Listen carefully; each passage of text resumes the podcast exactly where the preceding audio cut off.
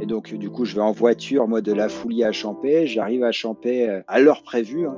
Donc, eux, ils faisaient le petit-déj et normalement, je devais arriver en courant. Là, j'arrive en voiture et, et, du coup, tout le monde est, bon, est, est déçu. Et dans l'après-midi, la petite qui pleure et et pourquoi tu pleures? Qu'est-ce qui se passe Eh ben, je voulais que tu finisses la course, je voulais pas que tu arrêtes. Et dit avec toute la sincérité et l'émotion d'une petite fille, bah, c'est quelque chose qui marque énormément. Et je me suis rendu compte à quel point, en fait, euh, bah, mon investissement dans le trail impliquait dans leur vie. Salut à toutes et à tous, c'est Nico au micro. Vous écoutez Let's Trail, le podcast. Dans le LTP, j'ai décidé de partir à la rencontre de toutes les personnalités qui constituent notre milieu. Organisateurs de courses, athlètes élites ou encore coureurs de milieu ou de fin de peloton, je souhaite, par le biais d'un entretien au format long, entrer dans l'intimité de mes invités au travers de leur histoire, de leur motivation et de leurs petits secrets. Mais avant tout, je souhaite faire de ce podcast un projet participatif. Donc pour agrandir la communauté, n'hésitez pas à parler du LTP autour de vous et surtout, et c'est ce qui est le plus important pour moi, courez vite sur la plateforme Apple Podcast pour noter avec 5 étoiles et y laisser un petit commentaire. C'est ce qui m'aide à remonter dans les classements. Et passons maintenant à la présentation de l'invité du jour. Dans cet épisode, je reçois un athlète et coordinateur de la team Oka Oneone, avec un des palmarès les plus impressionnants et un des historiques les plus chargés de la planète Trail. Ce détenteur d'un doctorat en génie civil et ingénieur en bâtiment de formation est l'un des piliers et l'une des références dans le milieu. Nous allons évoquer ensemble son parcours sportif depuis son passé de cycliste de haut niveau jusqu'à son arrivée à sa première vraie saison dans le trail en 2007, lors de laquelle il remporte rien de moins que la CCC et le Tour des glaciers de la Vanoise. Dès lors, il affiche une régularité des performances impressionnantes et a remporté à deux reprises le Grand Raid de la Réunion en 2009 et 2011. Mais en 2011, il remporte également rien de moins que la Hard Rock, le Mute en 2014 le Verbier X Alpine en 2019 ou plus récemment, il est vainqueur de l'Ultra Trail de Montjujura en 2020. Nous parlerons également de son rôle au sein de la marque Oka en tant que capitaine d'équipe, de son activité d'organisateur de stage trail, de conférencier et de bien d'autres sujets. Je ne veux pas vous faire patienter plus longtemps et je laisse place à ma conversation avec Julien Chaurier. Ce soir, je suis avec Julien Chaurier. Salut Julien, je te remercie énormément de nous rejoindre sur le podcast. Ben, un grand merci pour l'invitation. Toujours un plaisir euh, de partager sur cette passion qui est le trail. C'est normal. Julien, est-ce que tu pourrais, pour les auditeurs qui ne te connaissent pas, donc bien que je l'ai fait euh, quand même dans la présentation en intro, euh, est-ce que tu pourrais te présenter en quelques mots? Qui est Julien Chaurier? Ben, Julien Chaurier, c'est un Savoyard de 40 ans, passionné de trail et d'ultra-trail depuis maintenant une quinzaine d'années et qui a toujours aimé les sports d'endurance avec, avant cela, du vélo. Dans mon podcast, j'aime bien commencer par le début, euh, ce qui est somme toute logique. Est-ce que tu peux nous donner l'environnement dans lequel tu as grandi, euh, tes parents, des frères, des sœurs, euh, l'endroit dans lequel tu as grandi, s'il te plaît? Bah, moi, j'ai eu, je toujours resté quasiment dans la même région, hein, entre Savoie et Isère.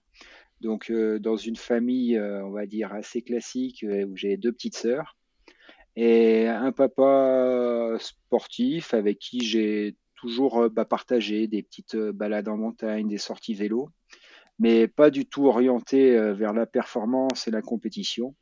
Et d'ailleurs, j'ai pris mes premières licences en vélo, je devais avoir 18 ou 19 ans. Donc quasiment aucune compétition avant cela. Pas du tout plongé dans l'esprit compétitif. Tu avais des, frères, des sœurs Tu as des frères, des sœurs Tu as grandi dans ce contexte-là ou pas? Oui, j'ai, j'ai, deux petites sœurs là, qui ont 3 ans et 4 ans de moins que moi. Mmh donc, euh, qui étaient très proches l'une de l'autre, et moi j'étais assez autonome de mon côté. D'accord. Et donc tu disais les parents euh, sportifs, mais pas, mais pas, euh, pas basés sur la compétition, quoi.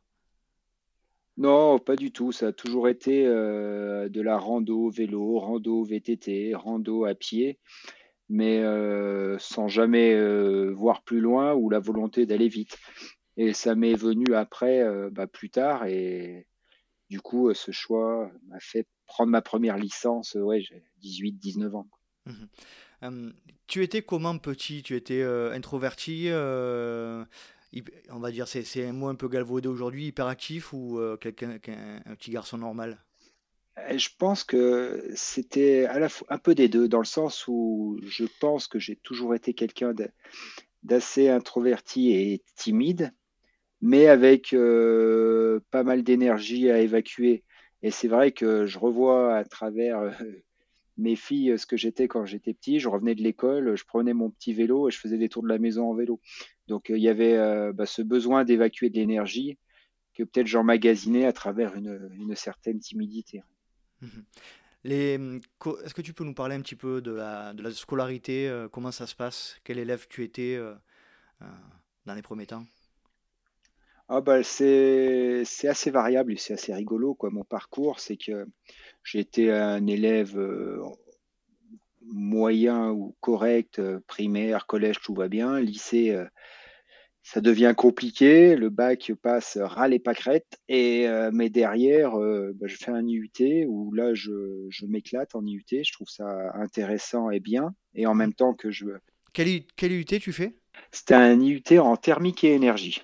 D'accord. Moi j'ai fait IUT GE2I, Donc, tu vois. Donc euh, d'accord. je vois à peu près. Et ouais.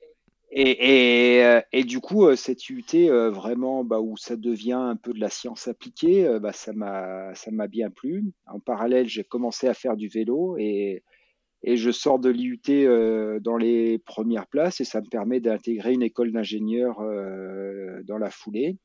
En école d'ingénieur, les projets étaient intéressants. Sur le projet de fin d'études, étaient proposé par une, une entreprise qui derrière euh, finançait une thèse et qui avait envie vraiment de bosser avec moi.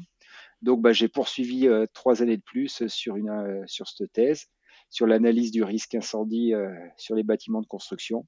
D'accord. Et, et bah voilà, j'étais pas parti pour faire spécialement des études longues, mais je me suis fait embarquer. Et le côté euh, du doctorat me plaisait bien parce que le- l'enseignement me m'attirait beaucoup. Et à la base, c'est pour ça que je m'étais orienté là-dedans. Mais je suis pas allé vers l'enseignement et je suis allé travailler après dans le, dans le privé. Tu passes un diplôme d'ingénieur, c'était euh, euh, précisément quoi comme diplôme d'ingénieur que tu, que tu avais, que tu, que tu as passé? C'était un diplôme d'ingénieur en, en génie civil, en, en bâtiment, spécialisé en bâtiment. Pour revenir sur la partie euh, doctorat, donc tu disais c'est après ton, école d'ingénieur que tu veux faire ce doctorat. Euh, alors pour moi, bêtement, je pensais que le euh, doctorat c'était que les docteurs, mais, bien évidemment que non, c'est pas que les docteurs en médecine. Le doctorat, tu disais, ça a pris trois ans après l'école d'ingénieur, donc on est à bac plus euh, 8. Bac plus 8, tout à fait, ouais. C'est trois années de, recherche appliquée dans un domaine. Donc avec, bah, comme en médecine, hein, il y a, il y a une thèse à présenter et- devant un jury pour, euh, pour valider euh, notre diplôme. Tu peux préciser un petit peu le, le sujet de la thèse? Ça, ça m'intéresse. Bah, le sujet de la thèse, je, je travaillais sur de la simulation de, de propagation d'incendie dans les bâtiments. Mhm. Et donc euh, derrière, euh, avec des modèles de feu, des modèles de fumée, de regarder les mesures qu'on pouvait mettre en place au niveau euh, bah, des barrières, des, des systèmes euh, d'alarme pour essayer de, minimiser les impacts Mhm. et, et à la fois sur les personnes en nombre de décès et en termes et en termes de coûts. Donc euh, voilà, c'était euh, pas mal de, de simulations numériques multifactorielles pour essayer de, de, se- de recréer, on fait dire, la, la complexité d'un d'un incendie à, à travers un modèle.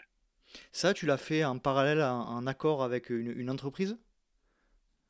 Tout à fait, c'était une, euh, une thèse avec un financement qui s'appelait un financement CIFRE. Donc c'était une entreprise qui, qui me, me payait. C'est, j'étais en CDD euh, payé par cette entreprise pendant les trois ans, tout à fait.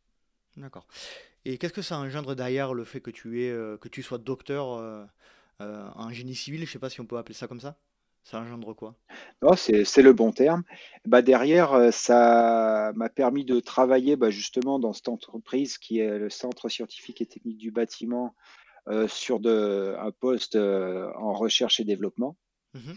Et, euh, et voilà, et d'être impliqué dans des projets, on va dire, nationaux, européens, internationaux, pour l'évolution des, des normes de construction, des, des qualités des produits, et voilà, plein de choses qui, qui étaient et qui sont toujours euh, très intéressantes. Donc là, tu t'es euh, aiguillé après ce doctorat dans la recherche. Tu as, tu as quel âge à cette époque-là quand tu commences à, quand tu sors du doctorat? Bah, j'ai, je dois avoir avoir 25-26 ans. Donc premier pas professionnel. Enfin oui et non, puisque dans le doctorat, j'allais dire premier pas professionnel, mais oui et non, puisque dans le doctorat, tu étais... Mais presque, c'est ça, ouais, ouais. Oui, parce que, tant que je dise pas de bêtises, 98, 2000, 2003.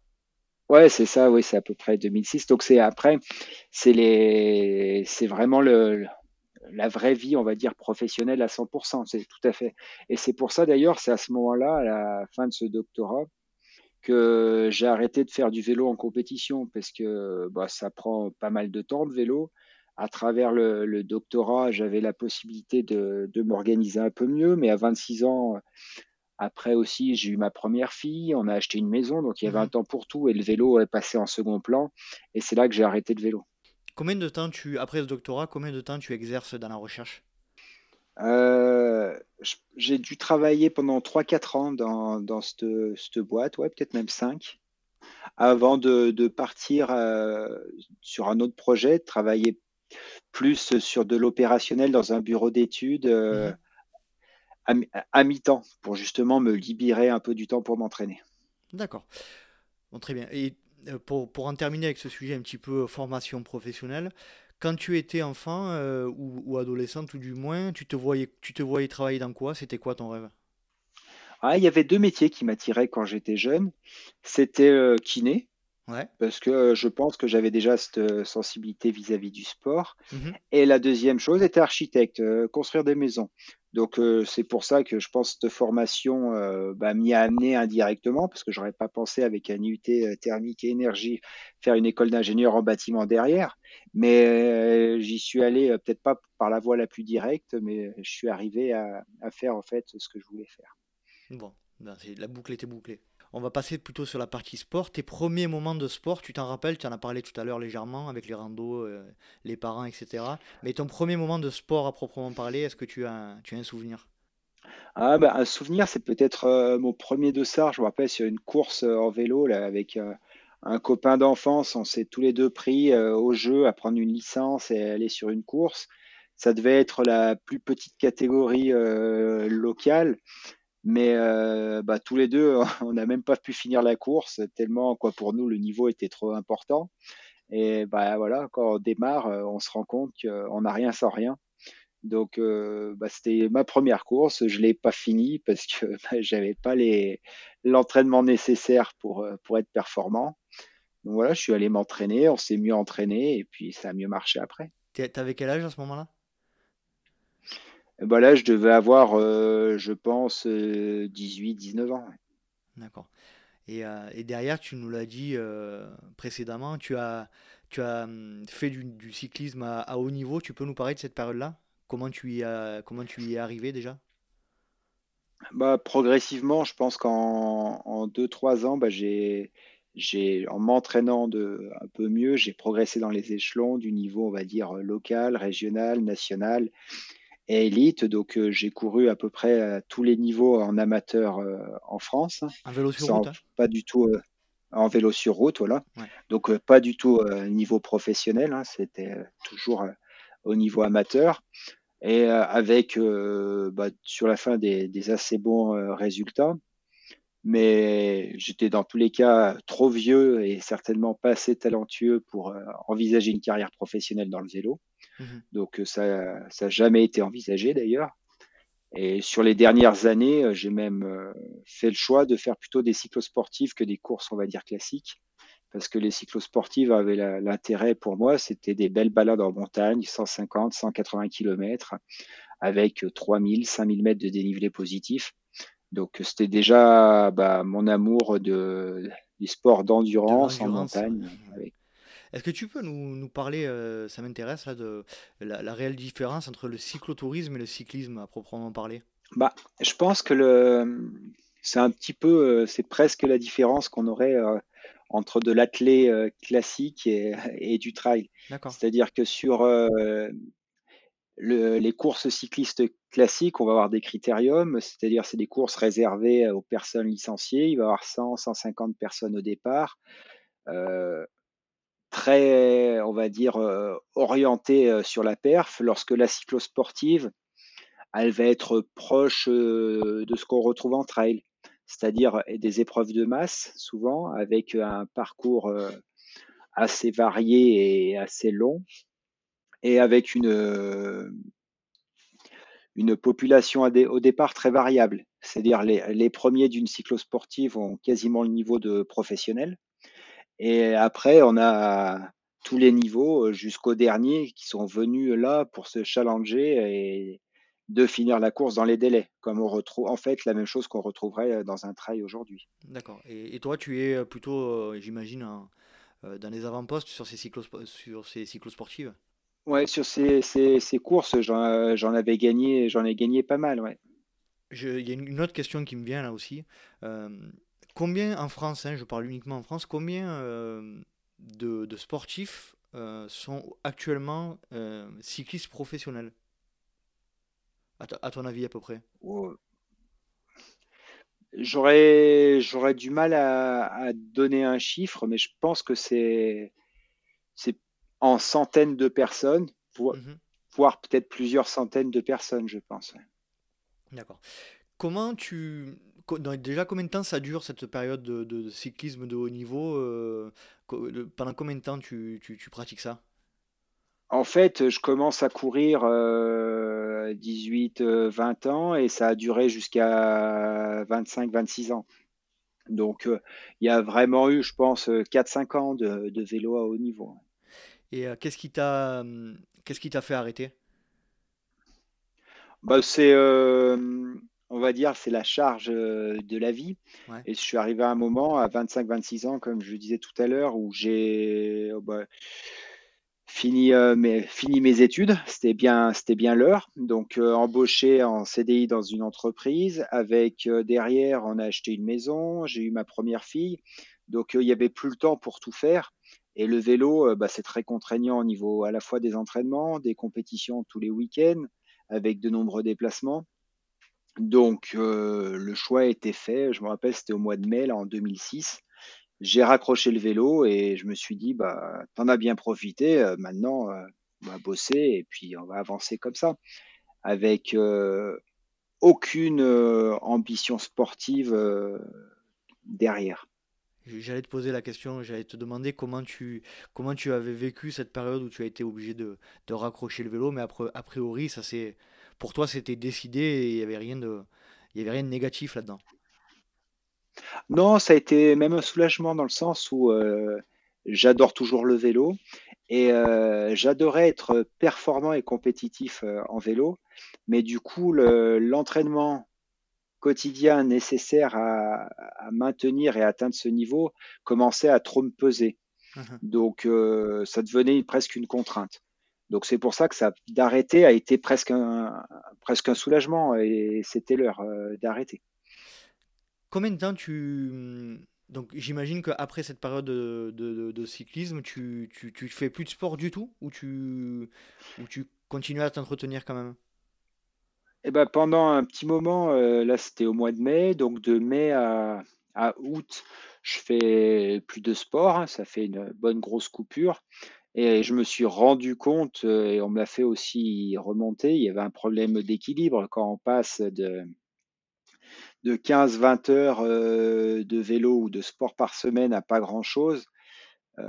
c'est un peu compliqué. Ça chatouille.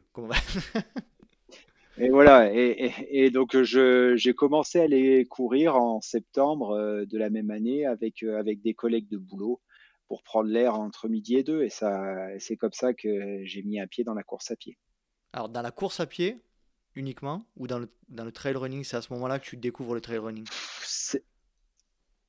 Ça a été euh, ça a été tout de suite du trail parce qu'on allait on faisait des footings de manière on va dire en, montagne, quoi, même pas en montagne, hein, c'était euh, plutôt sur du vallonné, euh, sur, le, sur le bassin euh, autour du Bourget du Lac. Donc c'était tout de suite du trail.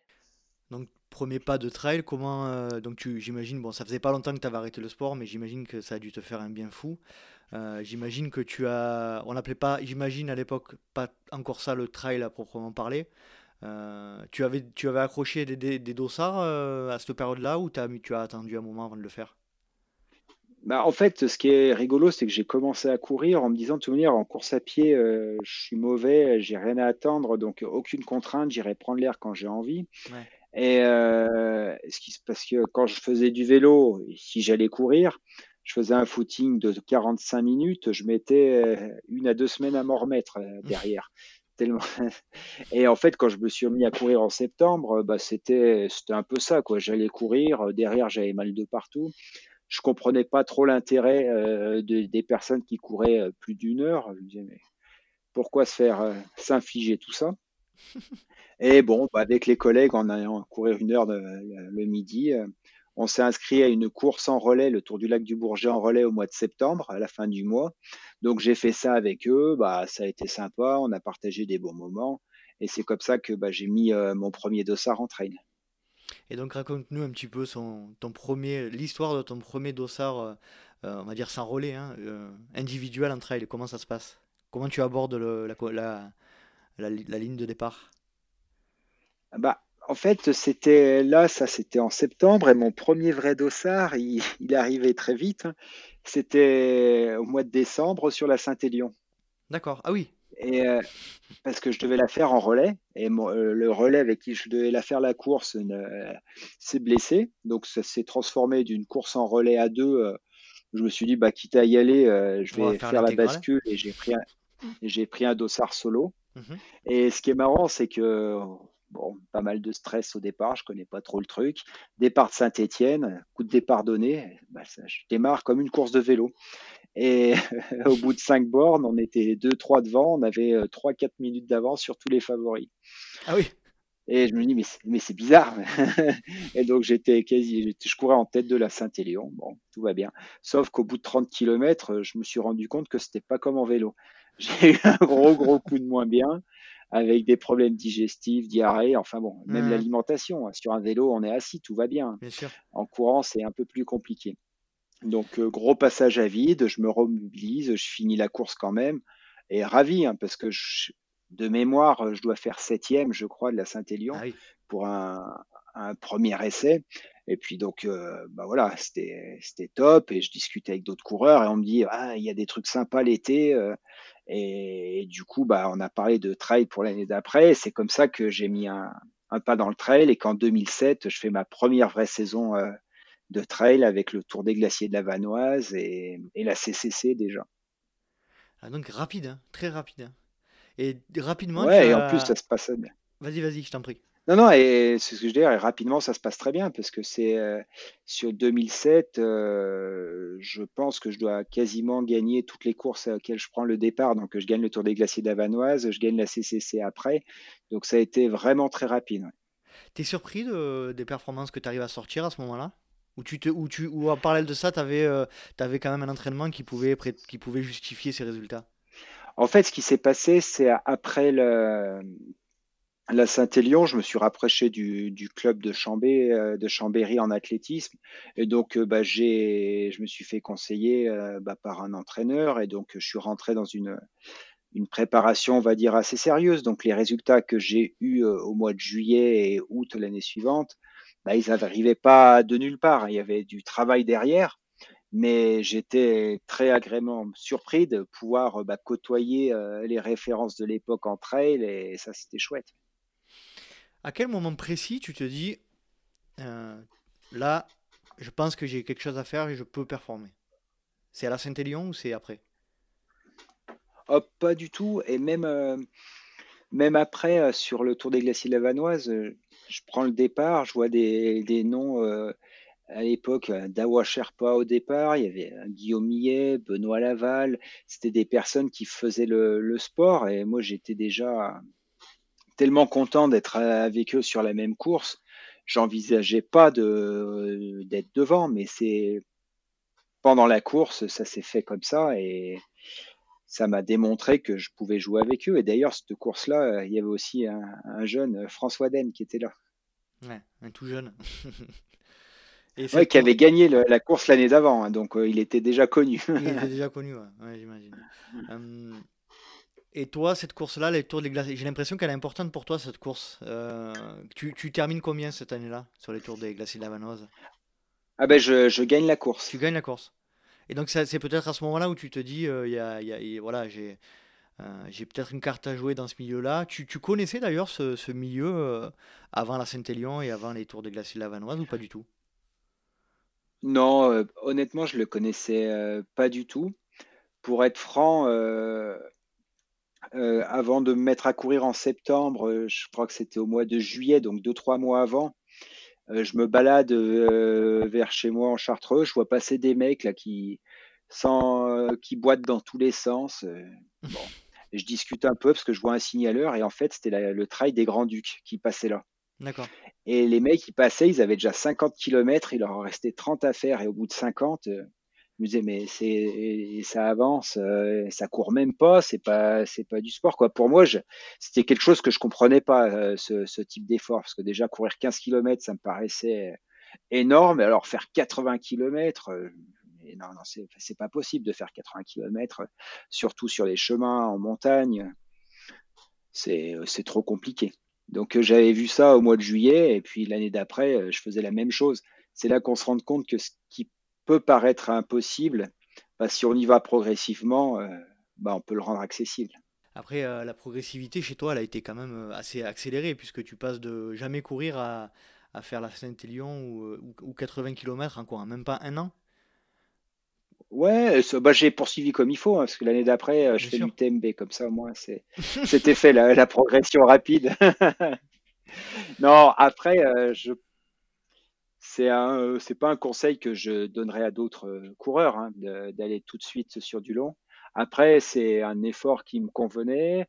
J'avais, je un pense, passif, avais un passif d'endurance. Voilà, mmh. d'endurance qui était là. Mmh et c'est, ce qui me plaisait. Après, euh, j'ai fait des trails un peu plus courts hein, sur des trails de 40, 50 km, comme le trail du Ventoux, les trails de l'Ardéchois, je les ai faits, je les ai bien préparés mais euh, c'est pas là-dessus que à la fois j'ai été le plus performant et je prenais le plus de plaisir. Tu as parlé tout à l'heure de Dawa Sherpa. Quand tu, tu, commences à performer, du coup, tu rentres un peu dans leur, euh, euh, dans leur on va dire, giron. Quoi. comment tu te, sens, mm-hmm. tu te sens parmi eux dans une communauté où tu te sens un peu l'intrus?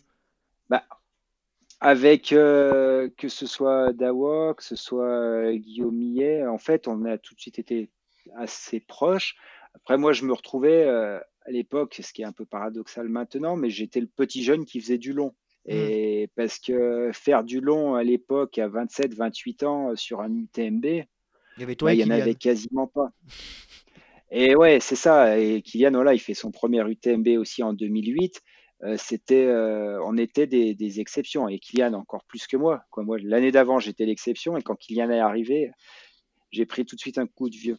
Mais, euh, mais du coup, euh, ça, ça s'est bien passé. Et après, euh, c'est un milieu qui est très amical et, sympa. Et ils sont tous venus des, des, des super amis. Tu avais l'impression d'être un pionnier ou tu, tu, tu, tu avais la sensation de rejoindre un groupe de pionniers à cette époque? Moi, j'ai eu l'impression de rejoindre les pionniers. Parce mmh. que pour moi, c'est eux qui avaient écrit la création du trail, que ce soit voilà avec euh, ces, ces 4-5 coureurs, euh, comme, comme aussi euh, Vincent Delbar à l'époque, mmh. il y avait aussi Christophe Jacquot. C'était des personnes bah, qui avaient créé l'histoire de l'ultra trail. Tu parles souvent, alors je vais changer un petit peu de sujet là, Julien. Tu, tu, parles souvent, j'ai l'impression que Val Thorens, tu es beaucoup attaché à, à cette station. Euh, tu peux nous expliquer un petit peu les, circonstances de ton déménagement à Val Thorens et, qu'est-ce que représente Val Thorens pour toi? Bah, En fait, euh, euh, quoi, moi, je, je suis basé à Chambéry et je m'entraîne souvent à Val Thorens. Quoi. Je fais le, je fais le yo-yo entre les deux. Bah, pour moi, Val Thorens a été une rencontre déjà au départ avec, sur un petit trail local où une personne mettait en, en, lot, on va dire, une semaine à Val Thorens. Donc, euh, je gagne la course. Donc, je vais passer ma semaine là-haut. Je rencontre cette personne-là. Et on a tout de suite accroché. Et je... Ah oui, c'est euh, bah, Thierry Suchet. Donc, euh, quelqu'un vraiment impliqué et bien présent dans, dans, la vallée qui me l'a fait découvrir. Et donc, je me suis bah, rendu compte en allant là-haut bah, des bah, des intérêts qu'il y avait à, se préparer euh, en altitude, avec la diversité, tout ce qu'il y avait à faire en fait. Et pour moi, m'a apporté euh, un entraînement dans de très bonnes conditions. Et ça a commencé comme ça. C'était il y a maintenant une, un peu plus d'une dizaine d'années. Et donc j'y vais toujours maintenant régulièrement et j'y retrouve des amis avec plaisir pour m'entraîner été comme hiver.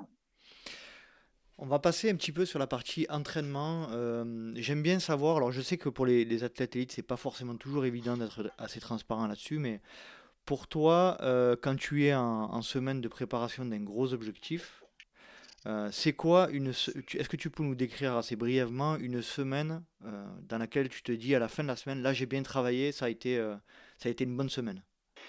Ben, Je pense que c'est une question qui est très compliquée dans le mmh sens où il n'y a pas, il a pas de réponse. Et pour moi, une, une bonne semaine, ça peut être une semaine où il y a eu que une dizaine d'heures d'entraînement, mais avec des belles séances qualitatives qui sont passées, avec peu de fatigue derrière.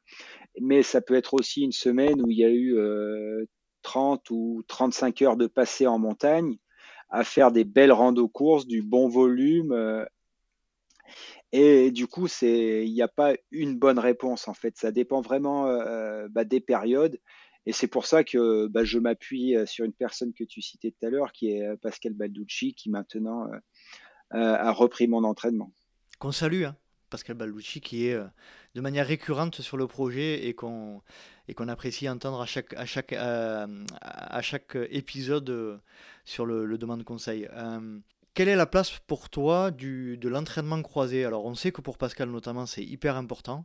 Euh, il nous a donné un petit peu des chiffres récemment sur la proportion d'entraînement croisé euh, de ses athlètes. Euh, j'imagine qu'elle est importante pour toi. Est-ce que tu peux nous en dire un peu plus? Bah Pour moi, cette année, ça a été une, une année exceptionnellement croisée, dans le sens où, avec déjà, je me suis cassé l'épaule en, en, janvier, quoi, une fracture de la de l'humérus, donc ça m'a empêché de courir pendant un moment. Au moment où j'aurais pu recommencer à courir, et eh ben, il y a eu le premier confinement. Donc du coup, euh, de la fracture euh, au premier confinement, bah, j'ai fait beaucoup de home trainer. Et puis voilà, et j'ai poursuivi avec euh, pas mal de vélos. Donc cette année là, je, en regardant les, stats Strava, je suis en, en, temps passé, je suis à 52% course à pied, à 46% euh, vélo et le reste euh, en ski de rando. En gros, les 2% restants. Donc c'est quasiment du 50-50 entre course à pied et autres sports. Mais les autres années, c'est plutôt 60-65% euh, en course à pied et 35-40% en autres sports. Est-ce que tu, pour préparer, dans, imaginons que tu prépares l'UTMB ou la JAG, euh, tu, tu, fais des sorties longues ou tu remplaces les sorties longues par, euh, par du vélo ou un mix entre vélo et, et sorties un peu moins longues en course à pied? C'est souvent du mix, c'est-à-dire ça peut être du... J'ai eu fait du 6-7 heures de vélo, mmh enchaîné par une heure ou deux de course à pied. Donc là, ça fait de la bonne journée. Mmh ou, euh, ou du mix sur, euh, sur le, sur le week-end, c'est-à-dire euh, une grosse sortie en vélo en pré-fatigue et le lendemain une sortie assez longue en course à pied. Donc euh, les, les deux sont souvent liés dans les blocs de, de volume en général. Quoi, j'essaye d'intégrer les, les, deux sports pour limiter en fait la, bah, la traumatologie et le risque de blessure. Mmh et ces blocs d'entraînement, tu les prévois Alors, ça, je suis je ne sais pas si on rentre trop dans le détail, hein, mais ces blocs d'entraînement, tu les prévois euh, deux, trois semaines, un mois à l'avance c'est, Comment ils sont répartis ces blocs? Ouais, bah après, ça, ça, dépend vraiment des, des phases et de, de l'avancement de la saison. Mmh parce qu'en début de, de saison, il faut, faut, vraiment qu'ils soient écartés des compétitions, parce que bah, c'est difficile. Quoi. La récupération est un peu plus longue, il y a plus de courbatures, c'est un peu plus difficile.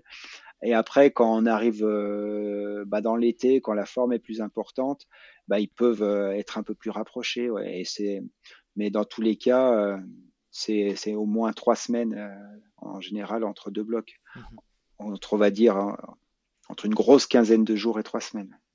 D'accord. j'ai une question que je c'est la première fois que je la pose. Alors, euh, elle m'a été soufflée par mon, ami euh, que je salue, Gilou, qui me, disait qu'il euh, aimerait bien avoir un peu plus de détails sur comment, comment s'alimentent les invités que j'ai. déjà, toi, est-ce que c'est un problème pour toi l'alimentation lors des événements? Et est-ce que tu pourrais éventuellement donner la manière dont tu t'alimentes solide et liquide pendant les courses? Bah, je, pense que à la fois pour moi, j'ai pas trop de problèmes parce que peut-être que mon organisme et mon métabolisme me le permettent. Et aussi euh, parce que je pense aussi que j'ai mis en place une stratégie qui, me convient bien. Donc euh, là-dessus, euh, j'ai pas mal échangé et travaillé avec, avec Benoît Nave, qui, qui m'a voilà, qui m'a conseillé sur la diététique il travaille, il a aidé aussi euh, pour euh, Baou, les bars. Et donc, euh, tout ça, on a mis en place une stratégie qui est simple. C'est essayer de limiter au maximum en fait les, les apports en, sucre rapide, pendant une bonne moitié, les deux tiers de la course. Donc sur cette grosse moitié, deux tiers de la course, c'est en boisson, c'est globalement de l'eau de l'eau, on va dire, euh, pure. Et à côté, euh, une alimentation euh, solide avec un indice glycémique assez faible. Mhm. Donc c'est pour ça là les, les barbaous sont assez intéressantes, hein, mais il y a certainement d'autres possibilités. Donc mais pas de pas de gel, surtout pas de gel en début de course, pas de coca, pas de voilà tout ce qui est sucre vraiment pur et rapide mhm. à éviter pendant plus de la moitié, voire les deux tiers de la course bah Parce que l'organisme, euh, il y a un moment, il va saturer avec ses sucres. En tout cas, c'est le cas pour moi et pour beaucoup de personnes. Mais inversement, avec la fatigue et sur la fin de la course, euh, bah, j'intègre euh, une boisson de l'effort, du coup, pour me nourrir de manière liquide, de manière un peu plus facile, parce que bah, ça devient plus difficile de manger solide. Et ça m'arrive aussi euh, sur du coup de mou euh, d'avoir euh, un ou deux de gel dans la poche qui me permettent justement, quand il y a des gros moments de fatigue sur la fin, de, vraiment sentir l'effet du boost. Mais le problème, c'est qu'il faut bah, le repousser au maximum, ce moment-là, parce que c'est souvent bah, irréversible quand on, on, va sur du sucre très rapide. Derrière, en fait, bah, il y a le, les pics d'insuline qui reviennent régulièrement, donc il faut recharger. Et là, ça devient très compliqué. Et c'est pour ça qu'il faut, à mon avis, le, retarder au maximum. Très bien, bon, super conseil. Merci beaucoup, Julien. Euh, un autre sujet un peu euh, très important, notamment euh, si je parle un petit peu de moi qui ai beaucoup de mal à gérer cet aspect-là. Comment tu dors la veille d'une course? Ah, mais ah, moi, j'ai. J'imagine allongé. J'ai pas mal de chance, en fait. voilà, je dors allongé, ça, c'est pas de souci, mais je dors assez bien. Et en fait, c'est. Euh, chacun l'appellera comme il veut, hein, c'est de la relaxation, de la méditation, de la préparation mentale. Mais euh, j'arrive à m'occuper l'esprit pour bien dormir. Et euh, pour l'exemple, je pense, le plus flagrant, c'est Grand Raid de la Réunion, départ 23 heures, j'arrive à dormir deux heures avant le départ. Ah ouais. Euh, c'est-à-dire, je vais manger à 6h30, 7h et je m'allonge et j'arrive à, à, piquer du nez, à m'endormir un petit peu. Donc euh, voilà, et là-dessus, euh, c'est pas évident. Euh, là, on n'est vraiment pas égaux. Euh, s'il faut, j'arrive à faire une petite sieste de, de 20 minutes, une demi-heure à midi sans souci. Le soir, faut que je me couche à, si je dois me coucher à 21h, je me couche à 21h et j'arrive à m'endormir à 21h. S'il y a un départ tôt le matin, ça me pose en général pas trop de soucis. Donc le conseil, euh, mm. voilà, je pense qu'il y a une partie de chance et aussi euh, essayer de, trouver des processus euh, mentaux pour mm. faire partir en fait son esprit très loin en fait de cette épreuve qui nous attend le lendemain matin et qui est qui, est, qui peut créer du stress. Et un autre point aussi, c'est au niveau de sa préparation, c'est se faire une checklist et l'avoir faite bien comme il faut et bien noter les choses. Comme ça, quand on va se coucher, on n'a pas à se poser la question, j'ai bien pris mes chaussettes, j'ai bien pris de, euh, mes, mes, mes 12 barres, j'ai bien pris ici, ah, les lunettes, est-ce que j'ai pris mes lunettes? Bah, C'est ça qui va nous empêcher de dormir. Donc ce qu'il faut faire, c'est vraiment tout euh, brosser sur le papier, préparer sa tenue et tout être vraiment carré avant d'aller se coucher. Voilà, moi, la, veille de course, en général, je fais mon dernier footing avec la tenue que je vais utiliser le lendemain pour la course. Avec le sac tout rempli, le matériel obligatoire, la boisson, la nourriture. Et comme ça, je fais mon petit footing, je vérifie que tout tient. Déjà, c'est pas mal, parce que le, risque, c'est que on n'a mhm. rien testé. Euh, il y en a beaucoup qui testent pas tout avant. Et, et, dès les premiers 100 mètres, la flasque, elle saute. Et, enfin bon. Et donc, du coup, euh, je teste tout. Je reviens dans ma chambre, je pose tout euh, sur le, au pied du lit et une petite douche, je vais me coucher, je sais qu'en me levant, c'est tout prêt, il y a tout à côté. Et ça, ça permet de, de bien se rassurer et pour moi en tout cas de dormir de manière sereine. C'est parfait, Julien. Euh, Auto-hypnose, euh, body scan, tout ça, ça te parle ou c'est quelque chose que tu fais naturellement C'est-à-dire. Euh ouais, ça, ça me parle, mais euh, je suis jamais allé plus loin que ça. Et mhm. euh, ça m'intéresse. J'ai pris contact euh, avec différentes personnes. Ça n'a jamais vraiment abouti. Euh, problématique de calendrier. J'ai pas pris le temps. Mais je pense qu'il y a énormément de choses à, à apprendre là-dessus. D'ailleurs, j'avais envie de me lancer dans un DU en préparation mentale, en entraînement. Mhm. C'est vraiment des domaines qui, qui me passionnent. Mhm. Et je pense que là-dessus, j'ai encore beaucoup à apprendre. Alors moi, parler encore un petit peu de moi, c'est vrai que c'est un gros problème que j'ai, moi, euh, bah, que ce soit dans la vie de tous les jours, hein, j'ai des grosses difficultés à dormir.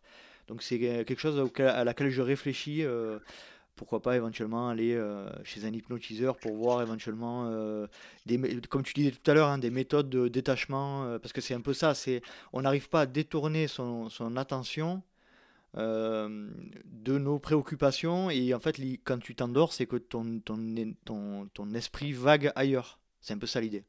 C'est ça, c'est mm. ça.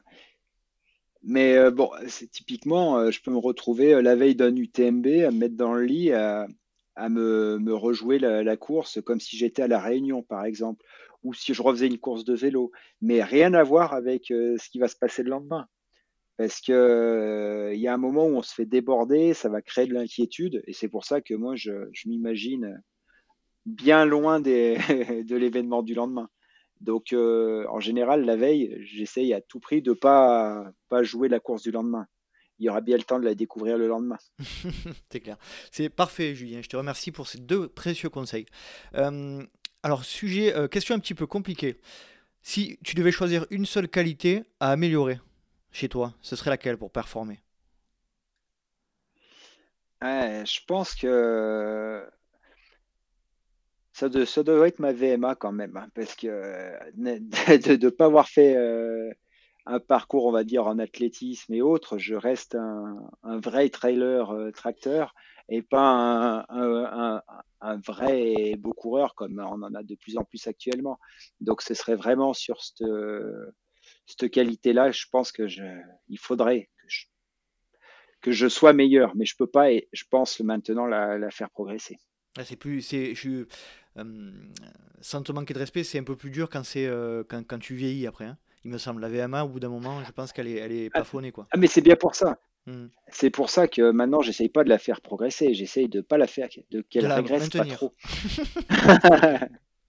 J'essaye de la maintenir à peu près, même si elle régresse un petit peu. Après, il faut compenser par d'autres qualités. Mais euh, c'est sûr, il y en a certains, ils arrivent à, à une vingtaine d'années avec 22-23 de VMA, mhm. euh, ça laisse envisager de belles choses après, lorsque moi je suis jamais parti de ce point-là. À l'inverse, tu en as parlé un petit peu, il faut compenser par d'autres qualités. Euh, quelle unique qualité te permet de performer par rapport aux autres si tu veux en choisir une seule? Bah, Une, je pense que c'est euh, bah, la robustesse. Je pense que c'est le terme en fait. C'est voilà, d'être euh, d'être assez solide, euh, peut-être pas aller très vite et de toujours continuer à avancer. Et c'est vrai que ça m'a permis sur certaines courses euh, bah, de partir un peu devant, de lâcher parce que ça va un peu trop vite, mais de jamais lâcher complètement. Donc petit à petit, ça m'arrive de revenir sur d'autres personnes qui lâchent au fil du temps. Donc je pense que la robustesse est, est pas mal. Alors j'ai vu dans ton palmarès que tu as commencé en 2007, de, tu disais tout à l'heure ta, vraie, ta première vraie saison en 2007. Euh, ensuite, tu, es, euh, tu signes chez euh, La Fuma, me semble-t-il, en tant que partenaire, Oui. si je dis pas de bêtises. Euh, est-ce que tu peux nous expliquer un petit peu pour toi quel est le, le- ton positionnement par rapport aux marques qui t'accompagnent, comme la Fuma et puis plus récemment Oka? On parlera un peu plus précisément de Oka après. Bah, mon positionnement, moi, ça a commencé euh, au début avec la Fuma. Pour moi, c'était génial hein, parce que c'est une marque qui me proposait des produits et donc euh, des chaussures, euh, des textiles, un sac à dos et bah, c'était génial quoi. J'avais l'impression de, vivre un rêve que j'avais jamais vécu ailleurs, même dans d'autres sports. Et J'aurais jamais envisagé qu'une marque puisse me soutenir. Donc, euh, bah, ça a été chouette. Et après, euh, la relation avec la marque m'a fait grandir. Euh, principalement bah, chez la Fuma, l'expérience des autres athlètes qui étaient dans le team à l'époque, parce que moi j'étais tout nouveau dans le domaine, donc j'avais tout à apprendre. T'avais qui à cette époque chez la Fuma? Bah, c'était justement à l'époque où il y avait bah, Guillaume Millet qui était coureur, Karine Herry, avec il y a Antoine Guillon qui est arrivé aussi Ouais. juste après, euh, et bah, Christophe Jacquot euh, qui, qui en partait. Corinne Donc Favre, a elle était, été elle y était, euh, non? Aussi, me semble? et ouais, il y avait Corinne Favre qui était aussi. Donc euh, non, c'était une une belle euh, une belle épique et une belle équipe. Ça a duré combien de temps? De 2007 à 2011? Non, de... C'est ça, ça devait être 2008-2011, c'est ça, parce que c'était trois ans, ouais, je crois. Euh, Ouais, parce que ça, je fais trois ans la, Fuma, trois ans Salomon et après Oka. D'accord, donc tu passes par, je- tu passes par Salomon après la Fuma. Euh, donc tu fais 3 ans, 3 ans, et ensuite tu intègres les équipes de Oka. Euh, est-ce que tu peux nous parler euh, de, de, de ton arrivée chez Oka? Qu'est-ce que tu trouves, qu'est-ce que tu y trouves de différent chez, chez cette marque? En fait, la, les trois années, bah déjà, quoi, chez Salomon, m'ont m'ont montré en fait le, bah, le haut niveau, la, la super, la technicité, le professionnalisme dans le sport. Ça m'a, Ouais, je pense, permis euh, bah, d'atteindre euh, des sommets. Mais après, moi, ce qui me m'intéressait et qui m'a fait euh, basculer avec euh, Oka, c'était le, bah, ce projet d'évolution d'une marque vraiment nouvelle et de, de grandir avec, avec cette marque. Et c'est l'aventure qui, qui m'a attiré. d'accord. Euh, donc tu es uniquement, au enfin uniquement euh, athlète euh, dans les premières années chez Oka. Pour rappeler un petit peu à ceux qui ne savent pas, et moi aussi j'ai un déficit à, à ce niveau-là, est-ce que tu peux nous, nous donner un petit peu l'histoire de la marque Oka? Il me semble que- qu'elle est française déjà, si je dis pas de bêtises. Bah, Oka a été, ouais, Oka a été créé euh, fin 2011. Mhm, Euh, eh, non, non, fin 2009, pardon. A été créé fin 2009 euh, par des, des anciens, on va dire, de, de chez Salomon à Annecy. d'accord? et est restée euh, une marque française pendant trois, quatre ans avant d'être euh, rachetée en fait par un groupe euh, américain. Et donc euh, maintenant, voilà, le, le siège de la marque est en Californie. D'accord. Quel est ton rôle aujourd'hui au Mais sein... le, Vas-y, vas-y, je t'en prie. non, non, et je voulais poursuivre. En fait, le bureau d'études, on va dire, euh, d'origine de la marque était basé à Annecy est toujours existant avec euh, toujours du monde qui travaille au niveau des développements des chaussures basé à Annecy. Donc ça, ça continue euh, de persister. Et maintenant, moi, mon rôle, en fait, euh, pour la marque et au niveau de la, d'aider la marque au niveau de la coordination du team.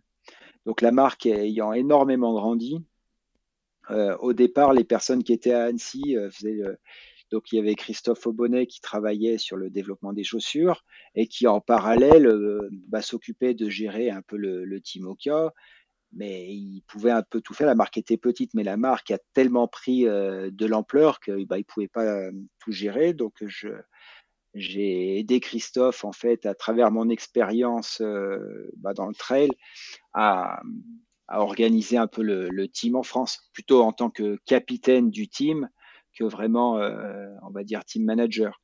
Et après, la marque grandissant, la partie européenne de Oka est basée à Londres. Et donc le sport marketing est basé à Londres. Et donc moi, depuis maintenant trois ans ou quatre ans, je fais le relais en fait entre ces personnes du sport marketing qui sont à Londres et les athlètes qui sont en France. D'accord, très clair. Euh, on salue euh, Nicolas Martin et euh, Thibaut Garivier notamment que j'ai reçu dans le podcast, que je salue. comment tu arrives à, à, gérer toi ta saison aujourd'hui entre l'aspect sportif, l'aspect professionnel J'ai vu aussi que tu en en parleras un petit peu après, mais tu organises des stages de trail. Comment, comment tu t'organises aujourd'hui? Bah, L'organisation, c'est un peu c'est un peu, j'allais dire au feeling, c'est-à-dire c'est euh, placer les, les, priorités. Donc mhm. les priorités, euh, ça peut être une course, ça peut être un événement personnel, un événement familial, un événement professionnel. Enfin bon, il y a, il faut d'ailleurs, faut le plus compliqué des fois, c'est de définir les priorités. Et une fois que les, grands axes, on va dire, de l'année euh, sont posés, et eh ben de construire derrière euh, la meilleure année, la meilleure saison avec les, bons compromis, euh, c'est-à-dire pour laisser de la place à des belles épreuves sportives, mais aussi avec euh, bah, du temps en famille et, également euh, bah, des dates importantes pour certains partenaires, justement pour des stages trail et bah, pour travailler aussi. Mhm. Puisqu'on parle de, moments familiaux, euh, moi c'est quelque chose que c'est un sujet que j'aime bien aborder dans le podcast, notamment pour les, athlètes, c'est quelle est la l'importance de, de la famille, notamment de ton épouse Céline, et puis euh, et puis euh, de ta relation avec tes filles. Est-ce que tu peux nous parler de ton, ton rôle de papa aussi, quoi? Bah déjà, j'ai rencontré ma femme à l'époque où je faisais déjà du vélo. Donc, euh, elle m'a connu avec euh, le sport et le sport ayant faisait déjà beaucoup partie de ma vie. Donc, euh, quand je faisais du vélo, elle s'est mise un peu à faire du vélo. Après, je suis passé à la course à pied. Elle s'est mise un peu à faire de la course à pied. Et donc, le sport faisant déjà bien partie de ma vie, elle l'a accepté et elle m'a toujours soutenu. Et ça, c'était important. Mais aussi, ça lui a apporté, quoi. C'est ce que je pense, plein de possibilités de, rencontres, de voyages et qu'on partage des choses ensemble. Donc ça a toujours été, je pense, ma première, à la fois ma première supportrice et ma première assistante technique euh, pour les ravitaillements, euh, pour euh, tout ça. Donc on a énormément partagé à travers, à travers le monde sur, sur toutes ces épreuves. Et je pense que c'est quelque chose qui est clé parce que j'aurais pas le soutien familial, bah, je ne pourrais pas partir sur des épreuves euh, aussi longues et aussi difficiles euh, en me disant je pars, mais tout le monde euh, ne soutient pas ce choix-là. Et d'avoir pu après, pendant des années, faire la même chose avec mes filles qui étaient au ravito avec ma femme, ça rendait les choses souvent compliquées quand elles étaient petites, mmh mais pour moi c'était important. Parce que j'ai toujours essayé aussi de concilier les voyages pour une course avec un vrai voyage pour euh, la découverte du pays culturel, rencontrer des gens. Et donc, du coup, euh, c'est des choses que je leur ai apportées et je pense que c'était des belles expériences de vie. J'ai un sujet euh, que, alors moi c'est un jeu de mots hein, qui vaut ce qu'il vaut, mais c'est un moment que, que pour moi j'appelle le moment extraordinaire. Alors est-ce que tu peux nous parler de ce moment extraordinaire qui est un moment pas forcément le plus beau, mais le plus atypique et dont tu te souviendras toujours? Ah ben, je pense que c'est loin d'être le plus beau. c'est c'est sur une course où je vais retourner cette année. C'était sur la Hard Rock mhm. et en 2014 et où je me coince le dos, quoi. Je me bloque le dos en fait sur un problème vu cette vidéo, au niveau des lombaires. C'est terrible la vidéo quand tu arrives de... Euh, plié en deux. J'ai vu cette vidéo sur YouTube, c'est c'est terrible. Et voilà. et en fait, je pense que c'est assez extraordinaire. C'est-à-dire, je marche avec les bâtons à peu près à la hauteur des oreilles, tellement je suis plié.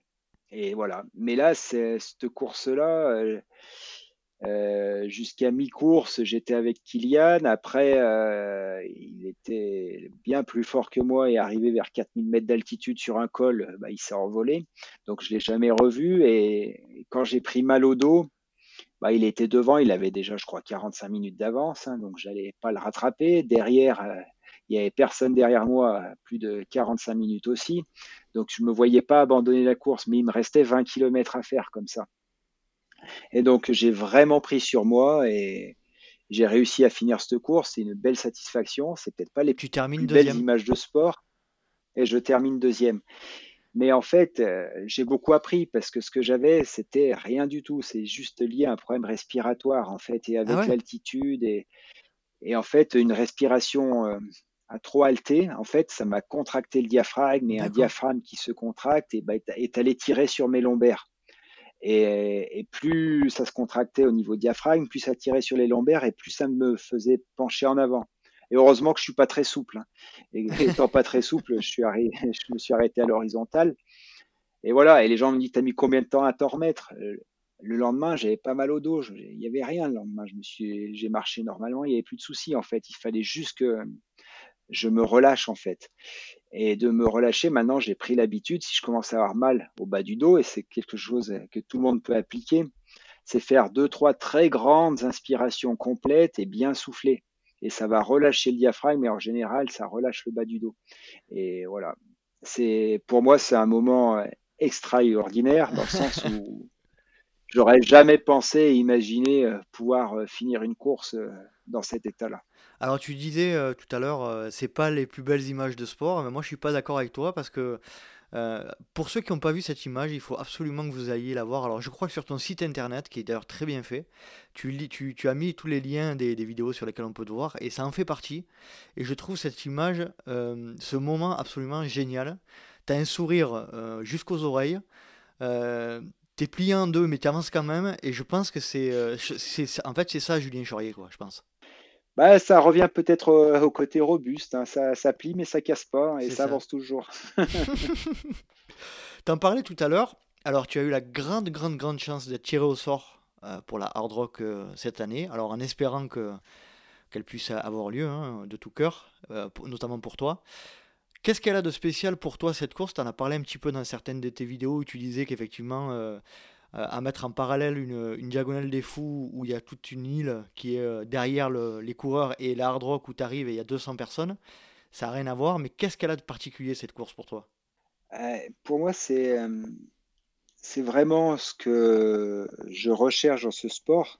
C'est pas que j'aime pas les gens, hein, parce que l'ambiance de la fête, c'est top au bord d'un chemin. Mais là, c'est euh, c'est le côté sauvage, le côté montagne, presque des fois euh, qui fait peur, hein, avec son hostilité, l'altitude. Euh, mais euh, en fait, on se retrouve, nous, petits hommes, au milieu d'une énorme montagne. Et, en- et j'ai jamais ressenti euh, de manière aussi forte en fait cette sensation que là-bas, parce qu'on va être euh, le départ euh, Silverstone est une vieille ville minière. On a l'impression de revenir dans les westerns, c'est-à-dire la route elle est même pas goudronnée. On, voit des vieux puits miniers, mais comme on aurait vu dans des, des films il y a une centaine d'années.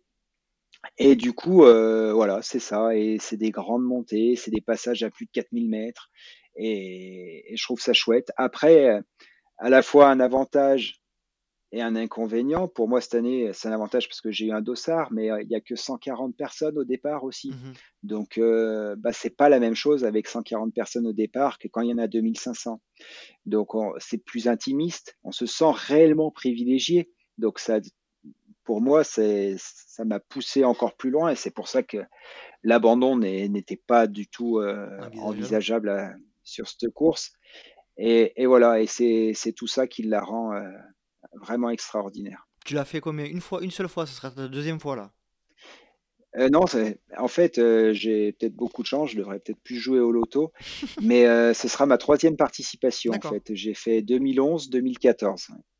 d'accord. Plus dur que tu disais, tu, tu n'as jamais ressenti une, une aussi grande immensité. Au niveau difficulté de la course, pour que nous qui ne la- ne l'avons pas faite, on, on puisse comprendre, tu, c'est beaucoup, c'est plus dur qu'un UTMB? C'est vraiment différent. Euh, parce que les gens me demandent quel est le plus dur entre une diagonale, un UTMB, une hard rock? Bah, pour moi, c'est presque l'UTMB le plus dur parce qu'il faut courir plus vite. Mhm. Euh, à la diagonale, euh, bah, le dénivelé est peut-être plus important, les marches elles sont plus hautes, mais moi ça me convient mieux. Donc la difficulté, Elle est liée au profil du coureur et, à l'intensité qu'on va mettre aussi dans la course. pour moi, un 10 km est plus dur qu'un UTMB euh, parce que je, suis cap, c'est vraiment mmh très violent comme effort. Si on le joue vraiment à fond. Après, euh, c'est sûr que faire un 10 km en une heure et quart, ce sera plus facile qu'un UTMB. Et de la même manière, un UTMB euh, qui soit fait en, 24 heures ou en 30 heures, bah, il peut être, on peut le vivre complètement différemment. Et voilà. Après la difficulté de la rock par rapport à un UTMB est vraiment liée à l'altitude, parce que distance et dénivelé euh, sont, on va dire, c'est le même ordre de grandeur. Mhm. Mais euh, étant donné que le point bas, euh, quoi, le point de départ de, de la hard rock, c'est le point le plus haut de l'UTMB. Donc voilà, ça, ça, situe un peu les choses. Sur l'UTMB, on dépasse tout juste les 2600 mètres. À la hard rock, c'est le point de départ, 2600 mètres. Le plus bas, il est à 2003. Et euh, l'altitude moyenne est à plus de 3000 mètres sur toute la course, avec des passages à décolle à plus de 4000 mètres. Mhm. Donc c'est vraiment un autre monde. Toi, tu es plutôt, euh, alors sans, pour autant juger l'un ou l'autre, mais foncièrement au fond de toi, tu es plutôt, tu es plutôt hard rock ou UTMB en termes d'état d'esprit? Ah ben moi, je suis euh, clairement plutôt hard rock. Et euh, d'ailleurs, c'est peut-être pour ça que euh, l'UTMB, c'est une course où j'ai toujours eu des, difficultés hein, sur ces longues parties euh, où il faut, courir. Et, à l'extrême, j'étais allé le faire pour le découvrir. J'ai fait la Western State qui est vraiment du 100 miles très roulant, mais je trouve ça vraiment spécialement dur en fait hein, pour moi ces courses où il faut maintenir une allure importante très longtemps. Mmh est-ce que tu peux nous parler de ton plus beau souvenir de trail jusqu'à euh, jusqu'à présent? S'il y avait un seul moment à, ressortir. C'est une question à laquelle j'ai souvent du mal à répondre parce qu'il y en a plein, ils sont différents suivant le contexte. Mais aujourd'hui, en garder un, ce serait euh, justement le Grand Raid de la Réunion, où j'ai eu la chance de pouvoir le gagner et avec toute ma famille euh, autour de moi. C'était en quelle parce que c'était une année où ça tombait euh, c'était en 2011, mhm. parce que ma sœur vivait à La Réunion à ce moment-là, et du coup, ça tombait pendant les vacances scolaires, donc euh, j'avais ma femme, mes filles, mes parents, des oncles et tantes, quoi. Il y avait vraiment une, grande partie de la famille qui était venue euh, suivre la course, et du coup, bah, c'est des émotions qui sont vraiment décuplées en fait par le fait qu'elles soient partagées. Mhm. Et ton pire souvenir? Hormis, hormis celui de l'hard rock non, qui n'est pas forcément un pire souvenir. Oh, c'est pas le pire. Non, tu finis deuxième. Voilà, ouais. Non, mais bah, les pires souvenirs, euh, j'en ai eu. Euh, c'est les différents abandons, en fait, parce que il n'y en a pas eu énormément, hein, mais j'ai dû en avoir euh, bah, principalement sur l'UTMB, mais c'est c'est ce sentiment d'inachevé, en fait, de se dire j'ai tout fait comme il fallait pour arriver en forme sur la course et euh, ça a déraillé à un moment. Et on s'en veut énormément parce que si ça déraille, c'est qu'il y a quelque chose qu'on a mal fait. Et en général, un abandon, quand on prend le temps de l'analyser, la plupart du temps, on se dit j'aurais pas dû abandonner. Et euh, c'est ce qui est dur en fait à c'est ce qui est dur en fait à digérer en fait. Mmh j'ai lu ou j'ai vu quelque part que tu avais dit qu'à un moment donné, euh, un des un des abandons que tu as le plus euh, euh, que tu as eu le plus de mal à encaisser, c'est un jour où ta fille te dit euh, pourquoi tu as arrêté? Tu peux nous parler de, ce sentiment-là? Et ça, c'était sur un UTMB, donc j'arrête à de mémoire, je dois arrêter à, la Foulie. Et en fait, mes parents, ils étaient avec ma fille qui était petite, ils dormaient à Champais. Et donc, du coup, je vais en voiture, moi, de la Foulie à Champais. J'arrive à Champais euh, à l'heure prévue. Hein. Donc, euh, eux, ils faisaient le petit-déj et normalement, je devais arriver en courant. Là, j'arrive en voiture et, et du coup, tout le monde est, euh, bon, est, déçu. Et ça s'arrête là, quoi. On fait le, on mange un morceau, on repart.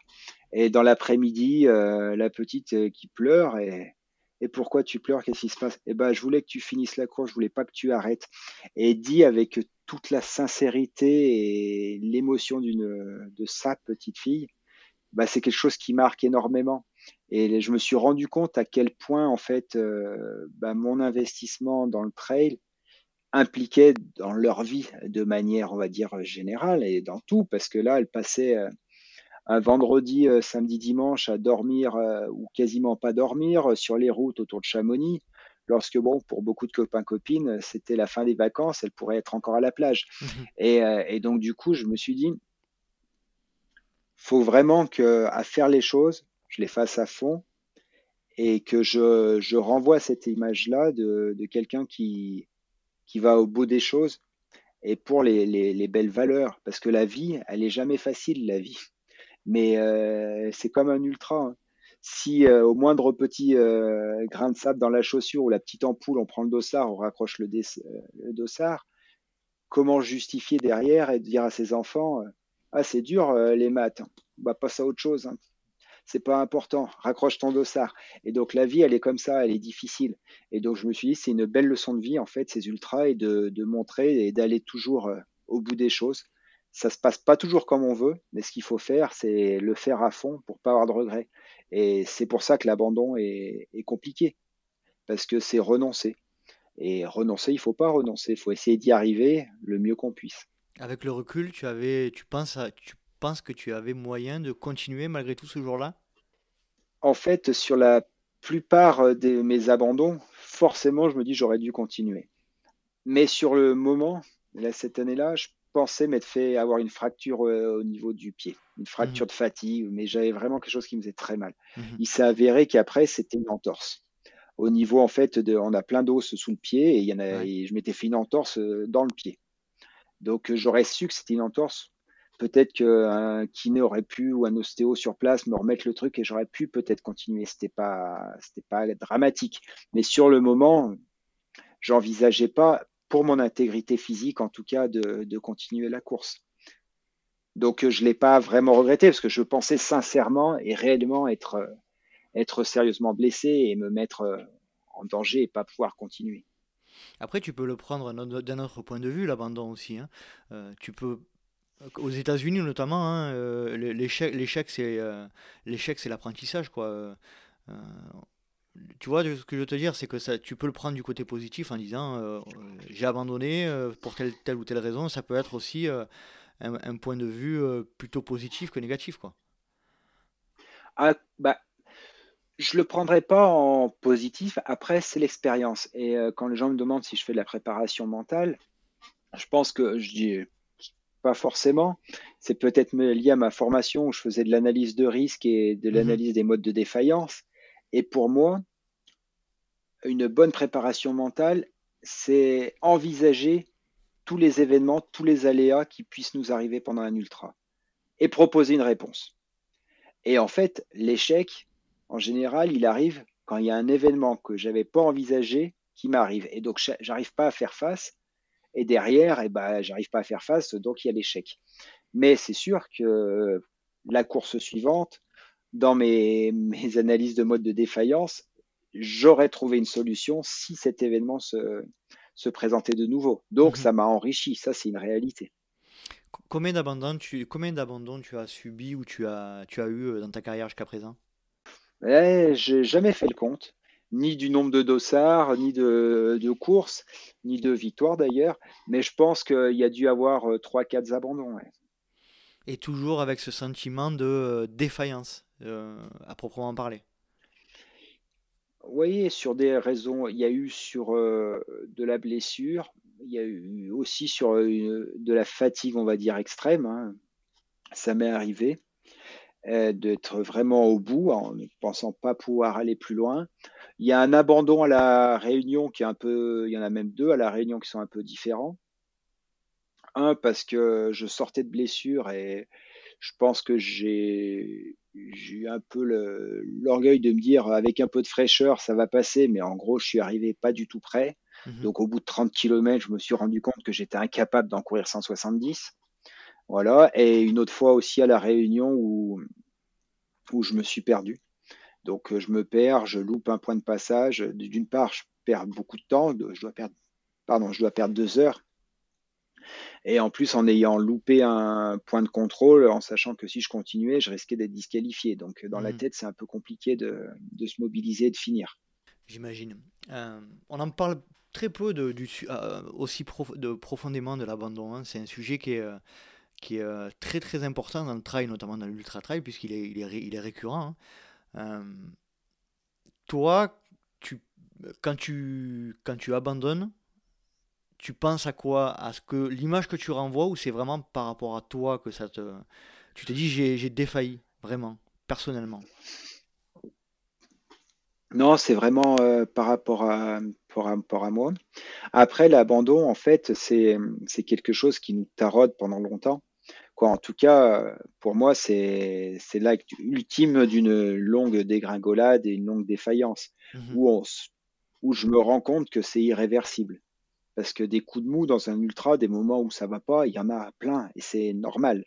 Mais s'il fallait arrêter à chaque fois qu'on a un gros coup de mou, euh, je suis pas sûr de passer les 50 km sur beaucoup de courses. Donc euh, non, mais ça c'est voilà, il faut savoir rebondir si ça va pas bien. Et donc l'abandon, il arrive quand bah, on arrive à un moment où on n'arrive plus à reprendre le dessus, où il y a des phénomène plus compliqué. Moi, principalement, c'est mon intégrité physique. C'est-à-dire si je sens qu'il y a une blessure ou des, quoi, des douleurs qui me sont pas saines et qui me rendent impossible de, continuer. Parce que d'avoir mal aux jambes, c'est normal. Mais si ces douleurs sont trop importantes et qu'il reste encore 100 km, je me dis, je vais tirer dessus peut-être pendant encore 10, 20 km, mais ça va juste repousser l'échéance. Dans ce cas-là, euh, vaut mieux arrêter euh, plus rapidement. Mais bon, ce qui est difficile, c'est que l'abandon, euh, une fois que la décision est prise, c'est un soulagement. Ça soulage de dire ça va s'arrêter. Mais, le, mais ça soulage pendant, allez, une demi-heure, une heure. Et, après, la grosse difficulté, et après, c'est le regret. Mm. Et l'analyse en se disant, j'aurais peut-être pu faire différemment, j'aurais peut-être pu aller un peu plus loin. Mm-hmm. C'est pour ça qu'il faut vraiment prendre le temps de prendre sa décision parce qu'elle est souvent, eh ben, elle est pas souvent, elle est irréversible cette décision. Toi, tu conseilles de, de, à partir du moment où on, euh, on envisage l'abandon, de quand même prendre un léger euh, délai pour, euh, pour même quitte à s'arrêter une demi-heure ou à, ou à plus bouger et pour y réfléchir quoi. Ah, il faut, faut vraiment prendre le temps. Et, typiquement, surtout maintenant, avec des courses où c'est même difficile d'avoir des dossards, où euh, ça implique un long voyage, ça implique euh, énormément quoi, de frais euh, personnels pour la mmh famille, de se dire, moi, si je retourne à la Réunion une année, je me dis, mince, j'ai traversé, j'ai fait peut-être 8000 km pour venir faire cette course, je suis venu en vacances en famille. c'est pas pour arrêter maintenant où ça fait un an que je me prépare, c'est pas pour arrêter maintenant. Et, voilà, je pense qu'il faut vraiment analyser tout ça. Quelqu'un qui a un dossard à l'UTMB, se dire ça fait quatre ans que j'essaye d'avoir mon dossard, je l'ai eu, ça m'a coûté euh, une fortune. J'ai mal aux jambes, je vais pas arrêter pour ça. Ça fait des années que je me prépare, que je veux être sur cet événement. Après, et ça je l'ai fait plusieurs fois, c'est faut modifier son objectif. Et j'ai souvent tendance à dire, où il y a des fois où je suis venu pour euh, faire la course, donc euh, être à la bagarre, et je transforme l'objectif en finir la course. Mmh et de dire euh, voilà bon maintenant l'objectif de la perf il est plus là si ce n'est d'aller au bout du chemin. Et, et là faut, faut voilà faut savoir se poser les, les, bonnes questions. Ça t'est arrivé souvent de finir une course pour la finir, entre guillemets, et pas, et pas la performer Et pas performer dedans?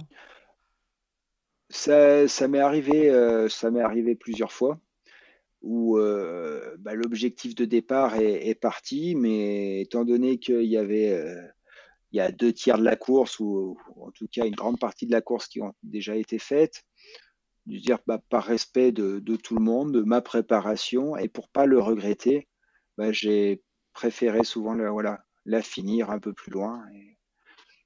en me disant, bah, c'est beaucoup plus facile pour moi en tout mhm. cas de, digérer une course qui s'est mal passée de par son résultat, mais qui est finie, qu'un abandon. Mhm. Très bien. Bon, bah c'est très intéressant. Hein. Euh, on a bien approfondi le sujet là, c'est chouette. Euh, comment tu vois ton avenir, euh, alors sportivement dans un premier temps et puis professionnellement dans un deuxième temps?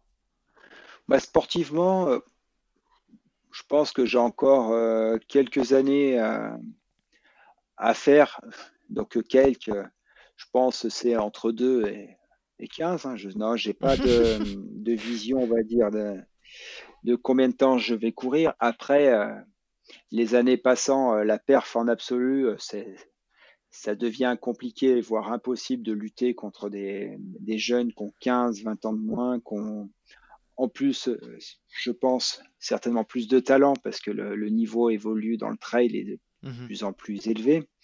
Donc, euh, continuer à pratiquer parce que bah, tant que j'y prends du plaisir, que le physique et la tête ont envie, bah, je vais essayer de, bah, de, de m'entraîner, on va dire, sérieusement euh, pour jouer le plus possible sur l'avant de la course. Après, euh, si c'est pas pour la gagne, c'est plus pour un podium, un top 5, un top 10, bah, peu importe, je prends toujours du plaisir à, me préparer euh, pour les courses. Donc ça, ça va durer quelques années. Et après, au niveau professionnel, euh, j'aime bien, je vois en fonction en fait des opportunités.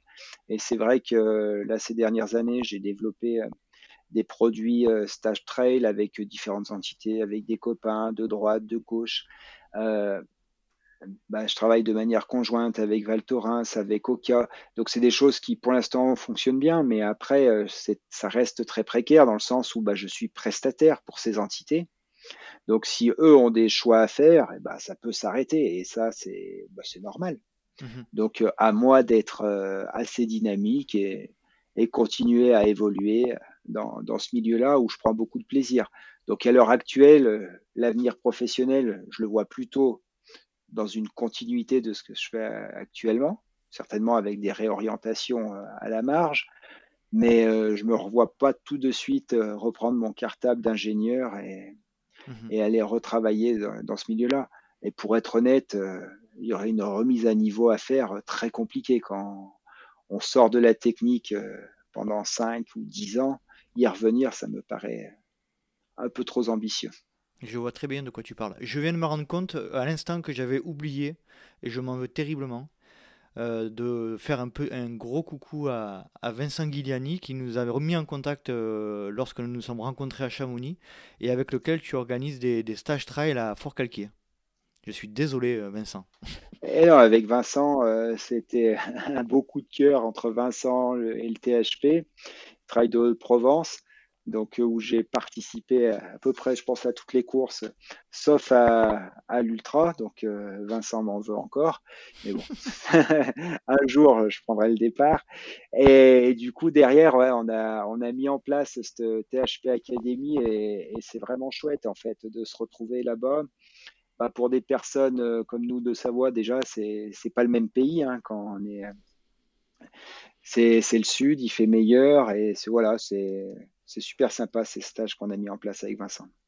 Ah, on salue Vincent qui, qui et je, remercie je le remercie encore de nous avoir mis en, contact. Euh, justement, euh, qui souhaiterais-tu, bon, à part Vincent parce qu'il est déjà apparu dans le podcast, mais qui souhaiterais-tu voir apparaître euh, dans le LTP eh, eh, mais ce qui est compliqué, c'est que j'ai entendu tout à l'heure qu'il y avait déjà une cinquantaine de personnes qui étaient passées par là et je ne les ai pas tous écoutés. Hein. Donc je ne sais pas qui est déjà, est déjà venu. Non, mais si tu, ah, devais, si, tu penses à quelqu'un là. Ah, je pense qu'il faudrait euh, un peu de. Un petit côté euh, féminin euh, serait, serait sympa.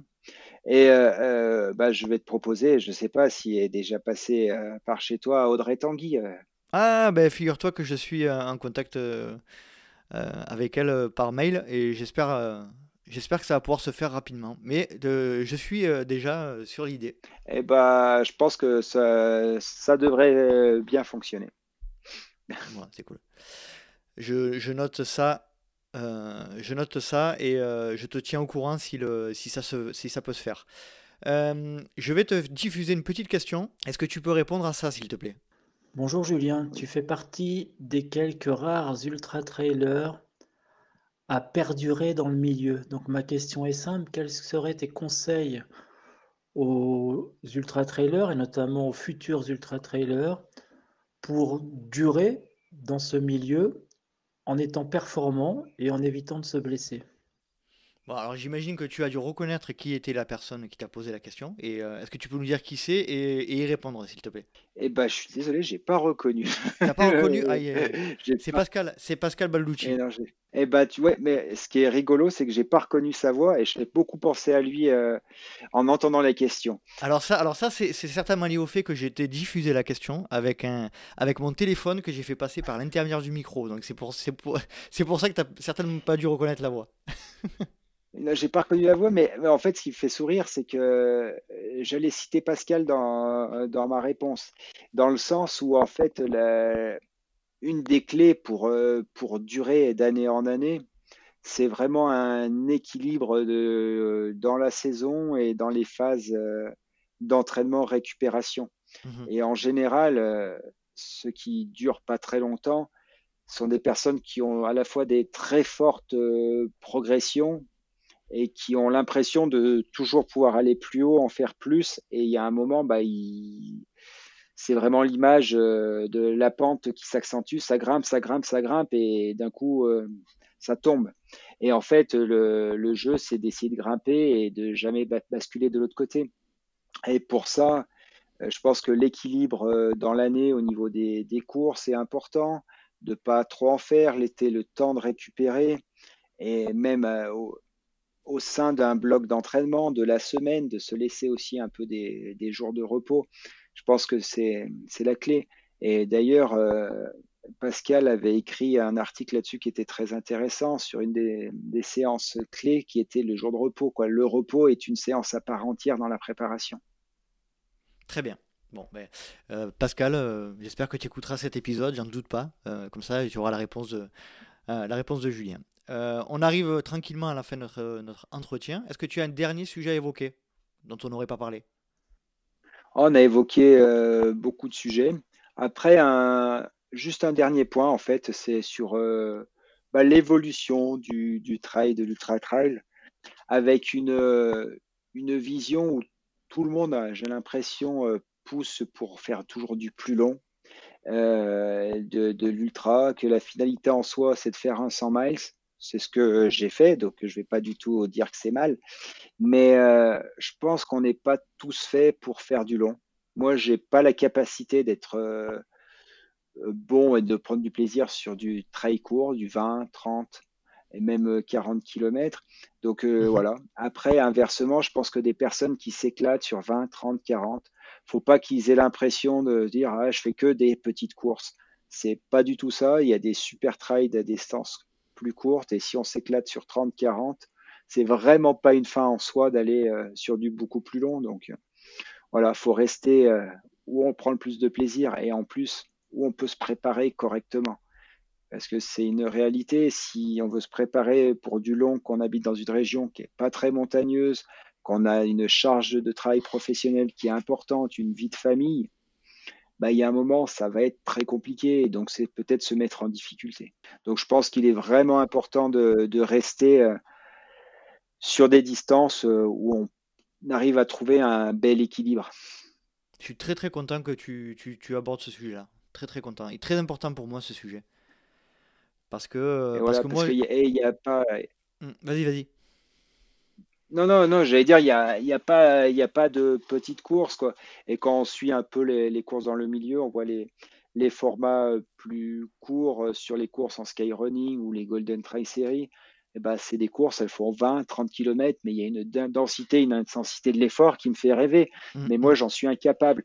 Mais euh, les athlètes qui sont sur ces épreuves-là, la plupart n'iront pas sur de l'ultra et tant mieux. Et euh, voilà, et je pense qu'il y a de la place euh, bah, pour tout le monde, pour des, ultra trailers, pour du trailer, du rapide, du moins rapide. Et voilà, c'est difficile et c'est pas comparable. Ça me fait penser aux remarques qui étaient faites. Euh, ouais, mais il fait tant sur l'UTMB, il aurait battu un tel sur un 30 ou il est meilleur sur 40. Donc voilà, on a et on retrouve. les questions, Usain Bolt au marathon, il vaut quoi? Kipchoge sur 100 mètres, il vaut quoi? Mais on mmh s'en fout. Euh, c'est quasiment des sports un peu différents. Après, euh, certainement qu'un Kipchoge sur 100 mètres, il serait peut-être pas minable, mais il aurait peut-être pas un niveau international. Et Bolt sur un marathon, est-ce qu'il est capable de le courir? On n'en sait rien et c'est pas le sujet. C'est clair. Non, je suis très, très, je suis absolument d'accord avec ce que tu viens de dire et, et moi, c'est un sujet qui me tient à cœur parce que effectivement, je pense qu'on a trop tendance à mettre l'ultra et notamment le 100 miles comme, comme une finalité et je pense qu'on peut penser différemment et moi j'en suis euh, absolument convaincu, puisque moi, le plus long que j'ai fait, tu vois, c'est le, les Templiers. Donc, euh, et, mon objectif, c'est pas forcément un jour de faire un 100 miles. Et bon, ça fait rêver, effectivement. Comme tu le disais tout à l'heure, euh, il faut avoir la possibilité de s'entraîner pour, de le faire correctement, et c'est pas toujours le cas. Donc, il faut peut-être parfois réfléchir à, à, ne pas se mettre en, difficulté alors qu'on n'a pas commencé, quoi. Je sais pas si j'ai été clair. Non, mais voilà, c'est ça. En fait, c'est comme plein de choses, et comme au niveau professionnel. Et euh, pour atteindre un objectif, il faut avoir un minimum de ressources. Et, si on n'arrive pas à se les dégager, ça va être compliqué. Et alors, si en soi, euh, bah, tu veux faire un 100 miles un jour, et bah, c'est se dire, bah, le jour où je peux me libérer du temps, où je suis, bah, peut-être que je mettrai les choses en place. Mais pas se dire, euh, l'année prochaine, j'en fais un, coûte que coûte parce que bah, ça peut beaucoup trop coûter. Et c'est, je pense qu'il y a beaucoup de personnes qui se dégoûtent, complètement du sport à, cause de ça. Mmh Où justement l'entraînement devient une contrainte, où ils arrivent en rupture. Ah, ben, et ça me fait penser à plein de sujets comme au niveau de l'alimentation. Ah, mais c'est beaucoup de contraintes au niveau alimentation, c'est des contraintes pour aller t'entraîner. Bah, si ça devient des contraintes, c'est que ça va pas. Mmh. C'est, ça doit être un plaisir d'aller s'entraîner, peut-être pas tous les jours, mais principalement au, niveau de l'alimentation, c'est la même chose. C'est pas des contraintes alimentaires, c'est des habitudes alimentaires, c'est un équilibre alimentaire, et c'est, c'est tout plein de choses. Si on le vit par la contrainte, ça peut pas fonctionner. Absolument d'accord à 200% avec, euh, avec ton dernier message, je le, je le, soutiens absolument. On arrive aux questions rapides de fin d'épisode. Alors, c'est des petites questions, euh, des réponses courtes, sans argument. Tu es prêt?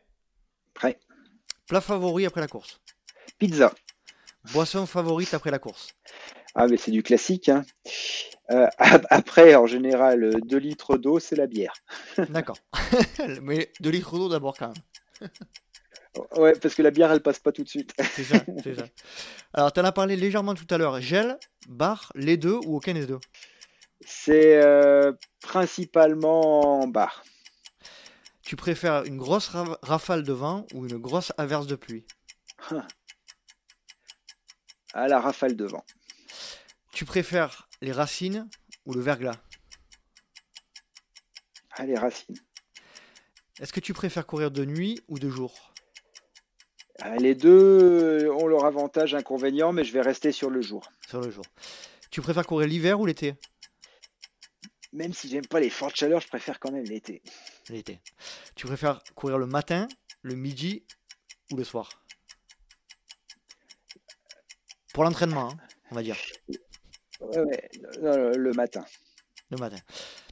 Quand tu cours, tu es plus... Euh, quand tu cours seul, tu es plutôt podcast, musique ou rien du tout? Euh, à, deux tiers, à trois quarts rien du tout et à un quart musique. tu préfères courir seul ou accompagné? Accompagné. Très bien. Bon ben Julien, c'était parfait. Écoute, j'ai passé euh, une heure et demie euh, très très agréable. Tu nous as partagé plein de, de super conseils et des belles anecdotes. Je te remercie énormément. Bah avec grand plaisir, ça fait. J'ai pas vu l'heure passer, je vois le chrono 1h28, j'aurais pas imaginé que ce soit aussi long, donc c'était sympa. Merci. Bon, mais si t'as pas vu le temps passer, c'est que tu t'es pas ennuyé, donc ça me rassure, ça va. Euh, au top. Je te remercie beaucoup, Julien. Passe une excellente soirée, et puis à très bientôt. À très bientôt. Au revoir. Et voilà, cet épisode est à présent terminé. J'espère que vous avez passé un agréable moment en compagnie de notre invité et je le remercie de nouveau de s'être rendu disponible pour un épisode du LTP. Si vous souhaitez rejoindre la communauté du LTP rien de plus simple, rendez-vous sur Instagram à Let's Try le podcast, sur Facebook à Let's Try, sur YouTube à Let's Try, ou alors je vous laisse taper Let's Try le podcast sur les moteurs de recherche et vous tomberez sur mon site internet. Vous avez également la possibilité de vous inscrire à la newsletter que j'envoie tous les mois newsletter sur laquelle il y a les news du LTP, les invités à venir et tout un tas d'autres sujets. Vous trouverez le lien d'inscription sur les différents moyens de communication. Et comme vous le savez, le Let's Try Podcast est un projet 100% bénévole. Donc si le cœur vous en dit, et pour soutenir le projet, n'hésitez pas à aller sur la plateforme Patreon slash Let's Try le podcast. Patreon, P-A-T-R-E-O-N. J'espère vous retrouver pour un prochain épisode du Let's Try Podcast. Et d'ici là, n'oubliez pas, Si vous pensez que c'est impossible, faites-le pour vous prouver que vous avez tort. Salut, salut